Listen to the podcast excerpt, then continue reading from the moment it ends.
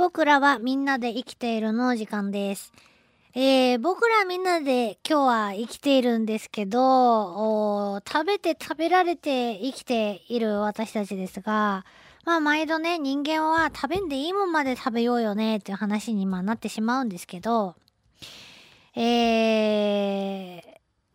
否両論、まあ決着はつかないような気がするようなクジラの話とかね、これはもう本当にシビアな問題だなと思うんですけど、面白いって言っていいのかどうか。人間って本当にっていう結論にしかならないような今日は話です。今日出てくるのはクジラとかカメとかチョウザメなんですけど、クジラはもう取らんめっていうことに世界が動いて、 IWC 国際捕鯨委員会は1982年に商業捕鯨の無期限停止を決議しました。で、合法的に、捕鯨しても良い、数とかはもう決まっていたりして、食用のクジラの肉っていうのは、本当はね、そんなに食卓に上がるはずないのになーって思うんですけど、未だに売られてるのはなんでかっていうことで、クジラと言って売られてるのは実は日本だけじゃなくて、韓国ではゴラエ、どっちかなと呼ばれて売られていたり、スカンジナビアの方でも食べる習慣があって売られていたりするんですね。で、これを実際に、調べた学者の人たちがいて、一体何のクジラなのかと。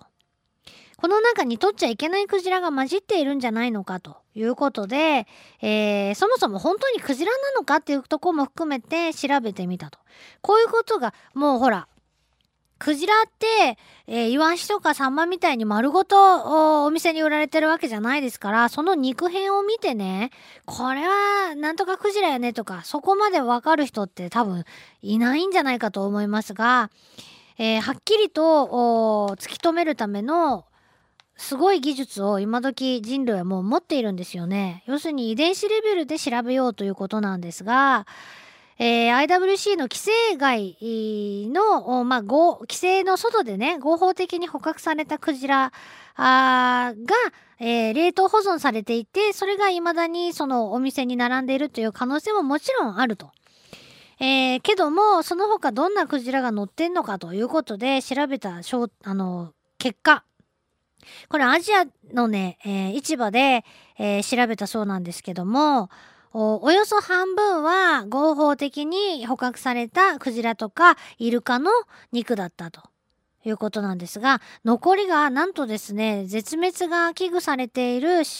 ナガスクジラとかザトウクジラの肉だったということです。それから北大西洋では保護されているミンククジラの肉も混ざっていたと。要するにやっぱり違法な捕鯨が行われているということがね、分かったっていうことなんですね。で、これはクジラだけじゃないんですね。なんでしょう、これ美味しいってなると、うわーって取って、数が足りんくなってきたけん、もうちょっと絶滅していなくなったらいかんけん、かつてはもういなくなるまで取り尽くしていた人類ですが、今はもうそんなね、バカなことは繰り返さないと。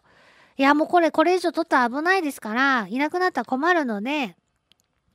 取っちゃいけませんよと。いうふうに保護するような動きがね、どんどんもう活発化してきているわけですね。で、それでもやっぱりクジラと同じように売られている。カメもそうだと。で、カメは食べたことない、すっぽんは食べたことあるけど、ウミガメとかは食べたことないんですよね。この400年間、ウミガメは手当たり次第に取られてたそうです。ほとんどの大型のウミガメが絶滅の恐れが出てきている。で、1880年代の、10年間だけ見ても、アメリカのごく一部の地域で、20万ケースものウミガメのスープの缶詰が作られてたって。1ケース何個入っとるんかって言って計算したってものすごい数なんですよね。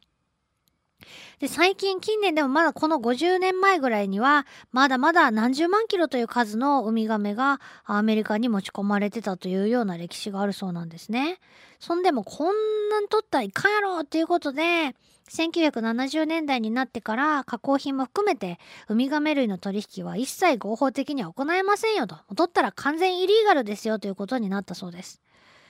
そうすると、じゃあ他のカメ食べよっかって、もう食べんでいいやんって、もうカメ食べんでいいやんって思うんですけど、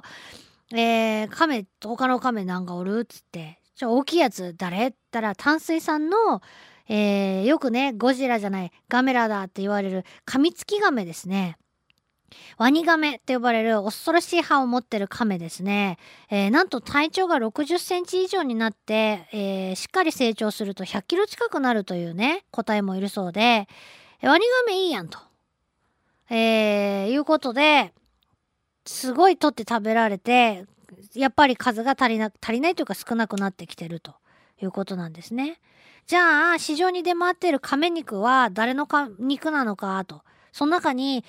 捕獲の規制が、されているワニガメが混じってないか、ワニガメじゃない他のカミツキガメが混じってんのかどうなのかつって調べてみたら、今度は亀肉として、売られていた36品の、うち、ワニガメの肉はたった一つだけだったということなんですよ。で、残りはもっとちっちゃい保護の対象になっていないカミツキガメやスッポンの肉だったそうなんですね。やれやれ一安心なのかどうかなんですが、で結局じゃあそれでもまだ他にカメじゃないその違う36品目のうち一つがワニガメで、残りのほとんどがもっと小さなカメだったと。残りのほとんどで、残り全部じゃないんです。じゃあさらにそれに該当しなかったのは何の肉だったかっていうと、全体の 22% がワニの肉だったっていうね、おまけまでついてきていると。結局その一度にたくさん取れる大型の動物が大型のものってそれだけ育つのに時間もかかるし、食べ物もたくさん必要になるしで、数は少ないんですよね全体の。で、取れば取っただけどんどん減っていくし、体が大きくなるのに時間がかかるから、減り始めたらあっという間に激減してしまうと。で、取っちゃいかんってことになったら、その次に大きいのがとか数が多いのが狙われて、それもダメになったらまたもっと違うもので、数の多いものとかがね、がターゲットになると。だんだんこう下の方に広がっていくだけで、ほっといたらもう全体の数がどんどんね取り尽くされてなくなってしまうよって、どんだけ食べたいんだっていう話なんですけどね。チョウザメもやっぱり同じような、歴史をたどっていて、チョウザメといえばやっぱりキャビアなんですけど、もうすごい高いもん、 30g しないぐらいで 5,000〜6,000円するっていうようなね値段で取引されるようなものなんですって。食べたことないけどさ。それでやっぱりそうやって売られている、もう取っちゃいかんと、もうとにかくチョウザメの仲間で特にこの3種類はほんとやばいけん、もう絶対触ったらいかんってなって、で、チョウザメの卵キャビアっつって売られているものを調べてみると、合法的なもののもがほとんどなんですけど、それでもやっぱり取っちゃいかんってなってるものが混じってたりするということなんですよね。だから保護取って、危ないけんもう保護ねって言って保護したら、密漁っていう形が増える。どうしたもんかと、食べたいって言わんとけば、売れんくなれば取っても仕方ないんで、食べたいって言わんとけばいいじゃないっていうね、話なんですけど、難